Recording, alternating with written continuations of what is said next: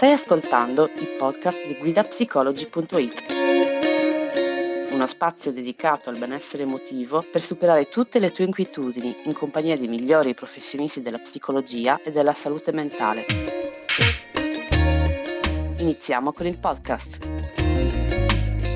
Salve a tutti, vi presento, sono Francesca e vi do il benvenuto alla diretta di Guida Psicologi di questa settimana. Anche quest'oggi intervisterò un professionista del nostro portale che ci parlerà di depressione e nel dettaglio di come distinguerla dalla tristezza. Per parlare di questo argomento avremo qui con noi il dottor Giuseppe Iannone. Vi do prima di tutto il benvenuto alla diretta di oggi. Eh, come accennavo a, a, coloro che ci stanno già seguendo, oggi parleremo con te di eh, depressione e nel dettaglio di come distinguerla dalla tristezza. Vi vorrei fare quindi prima di tutto diciamo, una domanda introduttiva, per così dire, chiedendoti appunto cos'è la depressione. Ok, uh, la depressione è un disturbo mentale, un disturbo dell'umore, è la prima causa di disabilità al mondo e ne soffrono tantissime persone, secondo alcune stime sono circa 264 le persone in tutto il mondo che, che ne soffrono. Più di depressione a me eh, piace parlare di depressioni, infatti esistono diversi okay. tipi di depressione, ciascuna caratterizzata da una sintomatologia eterogenea oltre alla tristezza e alla perdita di interesse che accomunano più o meno tutte le forme di depressione, in alcune forme di depressione prevale la rabbia, in altre la colpa, in altre il vuoto, in altre ancora la noia, eccetera. Uh, in generale possiamo dire che la depressione è caratterizzata da un senso di costrizione generale e da un distacco sia dagli altri che dal mondo. In condizioni di salute il nostro corpo è un mezzo che ci consente di muoverci nel mondo e di essere impegnati nelle cose che facciamo. Infatti quando stiamo in salute noi non avvertiamo nemmeno il nostro corpo, diventa trasparente. Nella depressione invece il nostro corpo perde quella leggerezza, quella fluidità, quella mobilità che lo contraddistinguono e si trasforma invece in un corpo che diventa pesante e che resiste quindi alle intenzioni e agli impulsi che sono diretti verso il mondo. Infatti chi soffre di depressione lamenta sintomi quali l'affaticamento, la stanchezza, dolori al corpo, nausea, intorpidimento, eccetera cioè è come se la relazione tra corpo e, mondo, tra corpo e ambiente nella depressione fosse bloccata. E proprio per questo assistiamo a fenomeni quali la perdita di interesse, cioè l'anedonia, l'inibizione psicomotoria, il rallentamento cognitivo, Uh, esistono poi altri sintomi fisici, uh, in alcune persone prevale l'ipofagia, cioè la tendenza a mangiare meno, in altre invece la iperfagia, quindi mangiano di più. Alcune persone tendono a dormire di meno, mentre altre, altre tendono a dormire di più. Quindi, come dicevo prima, non esiste un'unica manifestazione di questo, di questo disturbo. Uh, in aggiunta, la persona che soffre di depressione avverte un senso di distacco dagli altri. E quello che prima piaceva adesso non interpella più la persona uh, gli hobby, gli amici, è come se tutto perdesse sapore. E questa esperienza di distacco sia dal mondo che dagli altri è percepita come particolarmente spaventante. Infatti la persona crede di non avere più le risorse necessarie per fronteggiare le situazioni che certo. prima fronteggiava tranquillamente. In psicologia a tal proposito parliamo di impotenza appresa. E si indebolisce anche la memoria, si indebolisce l'attenzione. Sono stati fatti anche degli studi interessanti che hanno visto come anche i sensi vengono mm. uh, un attimino perdono la loro vividità, quindi uh, è come se si vedesse veramente il mondo in una scala uh, di grigi, come se i suoni fossero ovattati, fossero lontani. Infine anche la postura della persona che soffre di depressione tende a essere in genere curva, la testa è rivolta verso il basso, il collo diventa pesante, sembra davvero quasi di piombo. In poche parole come se tutto spingesse verso il basso ed è anche a causa di questa pesantezza che compiti che apparentemente sono poco impegnativi come fare la spesa, fare la doccia, diventano uh, ostacoli che sono insormontabili. L'esempio che faccio sempre io è il seguente È come quando poco prima di addormentarci sentiamo che dobbiamo andare in bagno e avvertiamo quella fatica ad alzarci dal letto per raggiungere il bagno. Ecco, chi soffre di depressione come se il corpo fosse uh, in quello stato di, di, pesantezza e per questo tutto appare come se divenisse più, diventasse più uh, lontano. Anche gli altri, come dicevo prima, sono quindi separati da una sorta di, di, di certo. abisso e non possono essere raggiunti facilmente. No? E questo stato per la persona significa sentirsi poi anche respinto o espulso e la persona vive questo con sentimenti di, di colpevolezza.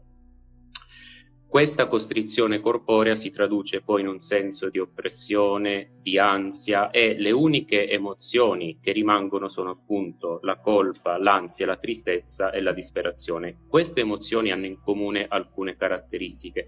Piuttosto che collegarci agli altri, ci separano dal mondo. Due, producono esse stesse un senso di costrizione e di rigidità corporea Tre, non sono risposte normali a situazioni specifiche. Per esempio, sono triste perché il mio partner mi ha lasciato, perché ho perso il lavoro, certo. o sono in apprensione perché tra un'ora ho un colloquio di lavoro, ma permeano piuttosto l'intera uh, esistenza. E infine, altra caratteristica della depressione anche eh, sono i sintomi di derealizzazione e di depersonalizzazione, appunto come accennavo prima il contatto emotivo con l'ambiente è essenziale di solito per il nostro senso di realtà, di appartenenza al mondo. Quindi questa perdita di risonanza corporea si può tradurre appunto in stati di derealizzazione e di depersonalizzazione. Uh, e questo potete ben immaginare come produca un ulteriore stato di isolamento dal, dal mondo. Certo. Infine, uh, nella depressione è come se il tempo vissuto rallentasse, scorresse molto più lentamente, addirittura si, si, fermasse, mentre il tempo del mondo, il tempo degli altri scorresse invece alla, alla solita velocità. E per questo motivo le persone con depressione si sentono incapaci di star dietro ai ritmi quotidiani, far fronte agli obblighi e il tempo futuro stesso poi che si chiude e con esso i progetti. Certo. Perfetto eh, Giuseppe, adesso che hai definito molto bene cos'è eh, la depressione, vorrei eh, chiederti quali sono le differenze tra tristezza e depressione. Appunto, questa ovviamente non è una domanda casuale dal momento che ho la sensazione che nel linguaggio comune queste due parole vengono spesso usate come se fossero dei sinonimi pur non essendo affatto. Sì, eh, dici bene, nel linguaggio diciamo profano si vengono usati come sinonimi, ma in realtà la definizione dei confini tra depressione e tristezza, oltre a non essere banale, come appunto sottolineavi tu, è anche oggetto di accesi dibattiti tra gli esperti. Allora, vediamo un po' quali sono le principali differenze tra depressione e tristezza. Allora, innanzitutto la tristezza non è un disturbo mentale, mentre la depressione lo è, è un disturbo dell'umore, come dicevo prima. La tristezza è un'emozione ed è un'emozione normale che tutti noi proviamo in risposta a una perdita, perdita del lavoro, perdita di un'amicizia, perdita dell'amore, eccetera. Quindi la tristezza è in genere causata da un evento specifico, mentre la depressione non sempre. Uh, è un po' come la differenza tra paura e ansia. La paura in genere ha un oggetto ben preciso, mentre l'ansia uh, è una, è una condizione ecco, più, più, vagante, meno ancorata ad un oggetto, una situazione specifici. Uh, altra differenza tra tristezza e depressione, nella depressione ci sono sintomi ben specifici che nella tristezza non ci sono. Per esempio, dicevo prima, nella depressione il sonno e l'appetito appaiono gravemente alterati, nella tristezza no. Nella depressione possono comparire ideazioni suicidarie o tentativi di suicidio, mentre nella tristezza è, è rarissimo davvero che queste cose si, si manifestino. Altra differenza, se si è tristi è relativamente facile lasciarsi rallegrare uh, dagli amici, da un programma in tv, mentre se si soffre di depressione no. Quindi queste sono le principali differenze tra questi due costrutti. Perfetto. E poi che differenza invece mh, diciamo, esiste tra il lutto e la depressione? Perché penso che anche in questo caso si possa fare un po' di confusione, no Giuseppe? Sì, uh, allora il DSM-5, che è l'ultima versione del manuale diagnostico statistico dei disturbi mentali, ha introdotto una nuova uh, diagnosi di depressione associata un, al lutto. Secondo me un bravo psicoterapeuta deve considerare non solo uh, i sintomi che la persona prova in risposta a un lutto, ma anche la storia di vita del paziente e le norme culturali nelle quali si manifestano sia il disagio che la perdita di qualcuno e come poi quella specifica comunità esprime il dolore uh, legato al lutto. Diverse culture tendono a, sia a vivere che ad esprimere appunto la sofferenza legata al lutto in maniera uh, davvero diversa. Esistono alcune differenze tra lutto e depressione. Allora, nel lutto la tristezza che si prova è riferita specificamente alla perdita del caro o de- della persona cara. Nella depressione invece la tristezza invade e pervade tutta l'esistenza. Due, chi soffre eh, un lutto riesce occasionalmente a rallegrarsi un po', come dicevo prima per la tristezza, riesce a, a rallegrarsi sia da eventi esterni, Uh, sia ripensando per esempio ai bei momenti che ha trascorso assieme alla persona che ora non c'è più. Uh, tre, la tristezza nel lutto arriva a ondate, va e viene, arriva e si ritira. Nella depressione invece resta più costante. Ancora, chi vive un lutto può avere pensieri, immagini, sogni, persino incubi relativi alla persona de- defunta uh, ruminazione, rimuginio o rimpianti su cosa avrebbe potuto fare, cosa avrebbe potuto dire o cosa farebbe, direbbe se il caro fosse ancora in vita. Tutte queste caratteristiche nella depressione invece non ci sono. Uh, anche nel lutto, così come nella depressione, possono comparire ideazioni suicidarie però nel lutto sono più spesso legate alla volontà di ricongiungersi con il defunto, mentre nella depressione le ideazioni suicidarie sono di solito uh, più dovute a un senso di vuoto totale, che senso okay. ha vivere, no? non è legato però alla certo. scomparsa di una persona come appunto nel caso del lutto. Nel lutto ancora, a differenza della depressione, uh, troviamo shock o incredulità per quello che è successo, no? certo. specialmente nelle nelle prime fasi no? la persona tende a, a, non credere, a restare incredula rispetto a quello che è successo. Questo ovviamente nella depressione non c'è.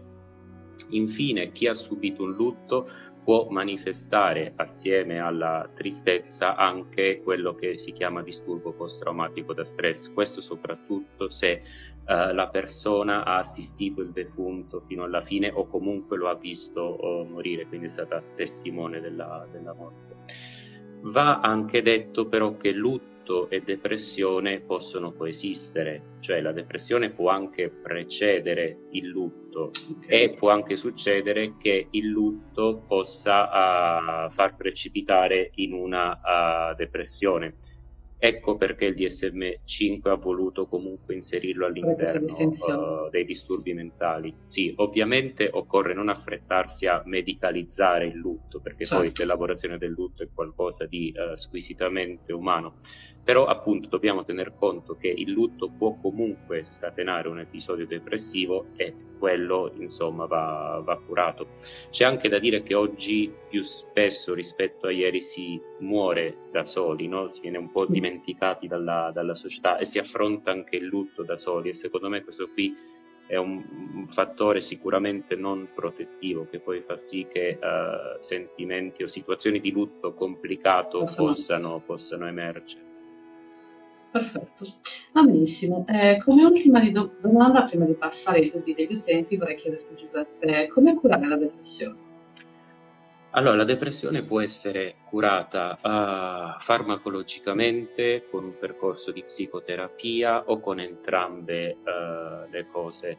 Farmaci che funzionano relativamente bene, però si è visto soprattutto per i casi gravi di depressione sono gli SSRI e tra questi soprattutto la sertralina, l'escitalopram, che hanno, vengono generalmente tollerati bene dal paziente rispetto ad altri SSRI, quindi hanno anche un rischio più basso di abbandono della terapia da parte del, del paziente. Spesso si dice eh, gli SSRI hanno bisogno di un po' di tempo per fare effetto, addirittura devono passare 3-4 settimane. Questo è vero solo in parte perché i primi effetti minori, ma comunque qualche effetto già si vede dopo la, la prima settimana quindi dati ad un dosaggio giusto e ovviamente prescritti da uno psichiatra certo. competente possono essere d'aiuto. Ripeto, la letteratura scientifica sottolinea questo soprattutto nei casi di depressione grave. Uh, nei casi di depressione lieve si è visto che uh, hanno la stessa efficacia di un placebo, quindi in pratica no? Non, non hanno davvero nessun effetto. Uh, per quanto riguarda la psicoterapia, allora uh, c'è una forma di psicoterapia specifica per la depressione che si chiama di resincronizzazione. Prima accennavo al fatto di come il tempo in chi soffre di depressione sia alterato e la psicoterapia deve partire da questo e per prendere le mosse appunto per impostare un discorso di cura. Allora, per prima cosa occorre considerare un periodo di recupero, una sorta di time out durante il quale la persona possa riadattarsi piano piano al corso del tempo sociale con la minor pressione possibile. In questa fase della psicoterapia bisogna essere molto cauti e tenere in mente che il tempo della persona che soffre di depressione è diverso dal nostro tempo. No? Un errore comune è quello di dire alla persona ma su, coraggio, dai, tirati su, che non. Non serve, non serve, sì. Uh, sovraccaricare la persona anzi uh, può produrre un effetto contrario, non si tratta di un discorso la persona non vuole guarire, che la persona in quel momento non riesce ad andare più veloce di così. Uh, in psicoterapia lavoro molto per esempio sul ridare ritmo alla vita quotidiana e questo significa soprattutto nelle prime fasi enfatizzare sia la ripetizione che la regolarità nella struttura del giorno e della settimana e in questa fase però ripeto sono i ritmi interni del paziente a dettare uh, la velocità piuttosto che uh, quelli dello psicoterapeuta.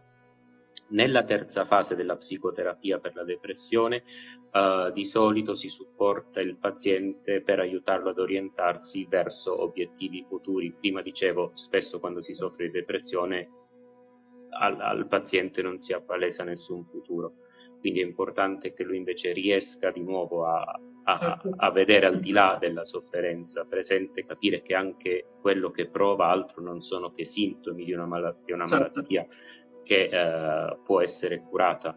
Uh, in una quarta fase di psicoterapia il paziente deve essere messo poi nella condizione di sperimentare un grado di attivazione e stimolazione che siano adeguate al suo stato di salute attuale, quindi c'è anche da fare in fin dei conti, certo. non basta soltanto conoscere, però bisogna ecco, anche muoversi e, e, il tempo in questo modo da vuoto inizia lentamente a riempirsi e ad aprirsi verso il futuro. E infine, dopo la fase di remissione dalla depressione acuta, dalla fase di depressione acuta, diventa importante anche consolidare i processi sia psicologici che sociali di risincronizzazione. Ed è appunto quello che avviene in quest'ultima fase della, della psicoterapia per la depressione. Perfetto. Va benissimo Giuseppe, se sei d'accordo adesso ai dubbi dei, degli utenti. Abbiamo una prima domanda di Giovanna che ci chiede come comportarsi con una persona che soffre di depressione, come aiutarla. Mm. Allora, uh, la primissima cosa da fare è secondo me validare la sofferenza e non minimizzarla. Prima dicevo, occorre tenere a mente che la depressione è un disturbo mentale, non è un capriccio certo. della persona, quindi frasi come stai esagerando, tirati su, ma cos'è quel muso, non solo non fanno effetto, ma possono addirittura essere dannose per la persona che certo. soffre di depressione, perché? Perché può sentirsi ancora più sola, ancora più incompresa nella sofferenza che, che prova, che sente. Sarebbe come dire ad una persona con la gamba rotta, dai, alzati, andiamo a correre su che non ti fa male, no? Uh, due, uh, aiutare le persone che soffrono di depressione a ricevere un aiuto professionale è la vera forma di aiuto. Non basta una forma di supporto che viene da una persona vicina, da una persona cara. Dicevamo, la depressione è un disturbo mentale, quindi va, va curata da una persona Certo. ecco, che si occupa di questi tipi di, di disturbi. Sarebbe come dire come aiutare una persona che soffre di gastrite, sì, ok, non minimizzare anche lì il sintomo, però poi ecco, è importante Certo. che la persona riceva uh, l'aiuto. E terzo, è importante anche sostenere la persona affinché non abbandoni le cure farmacologiche o psicoterapiche. Quindi, per esempio, se c'è la necessità di accompagnare la persona dallo psicoterapeuta, perché magari da sola fa fatica, ecco, questa è una forma di aiuto valida che si può dare a chi soffre di depressione. Perfetto. Abbiamo poi la seconda domanda di eh, Valeria che ci chiede: è possibile guarire definitivamente dalla depressione cronica? Dalla depressione cronica? Uh, sì, allora, sì, la depressione cronica viene chiamata distimia ed è uh, caratterizzata da sintomi depressivi che sono in genere di minore intensità ma che perdurano di più Sono nel tempo. Affinché si possa parlare di depressione cronica o di distimia, i sintomi devono durare da almeno uh, due anni. Uh, questa forma di patologia si riscontra più frequentemente nella fascia che va dai 18 ai 45 anni e spesso va uh, sopraggiunge dopo uno o più episodi di depressione maggiore. In alcune persone succede che abbiano un episodio di depressione maggiore e poi un periodo con sintomi più attenuati ma persistenti per la durata di, di, di, di almeno due anni. Uh, le forme croniche di, psicote- di depressione sì, cronica vanno curate sicuramente. Anche qui i trattamenti di elezione sono quello farmacologico, ma soprattutto per le forme croniche di trattamento eh, psicoterapico.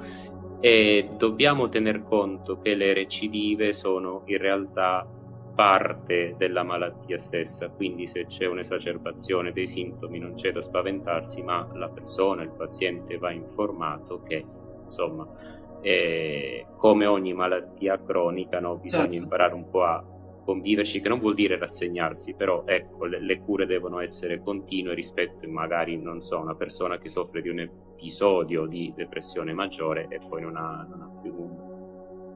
Perfetto.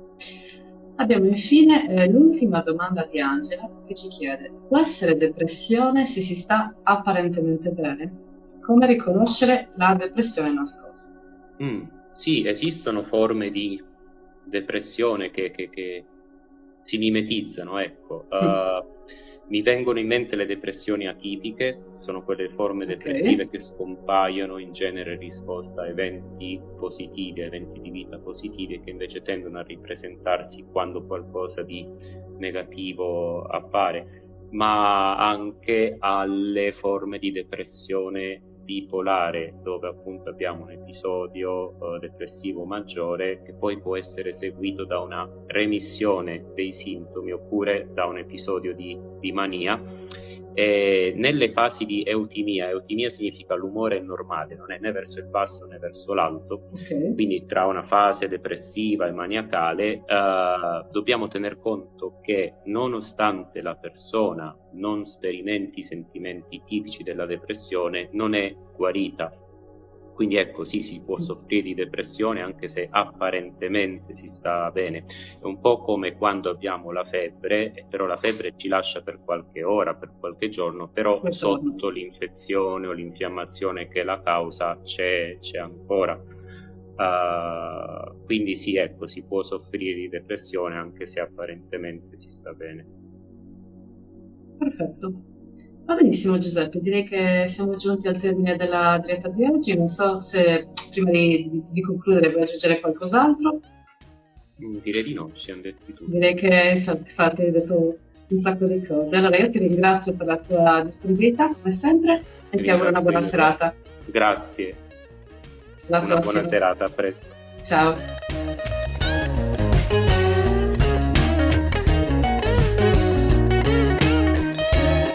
Speriamo che il podcast di oggi ti sia piaciuto. Ricorda che tutti questi temi sono disponibili sul nostro portale web guidapsicology.it. Inoltre puoi vedere il video completo sull'Instagram TV di Guida Psicology. Al prossimo podcast!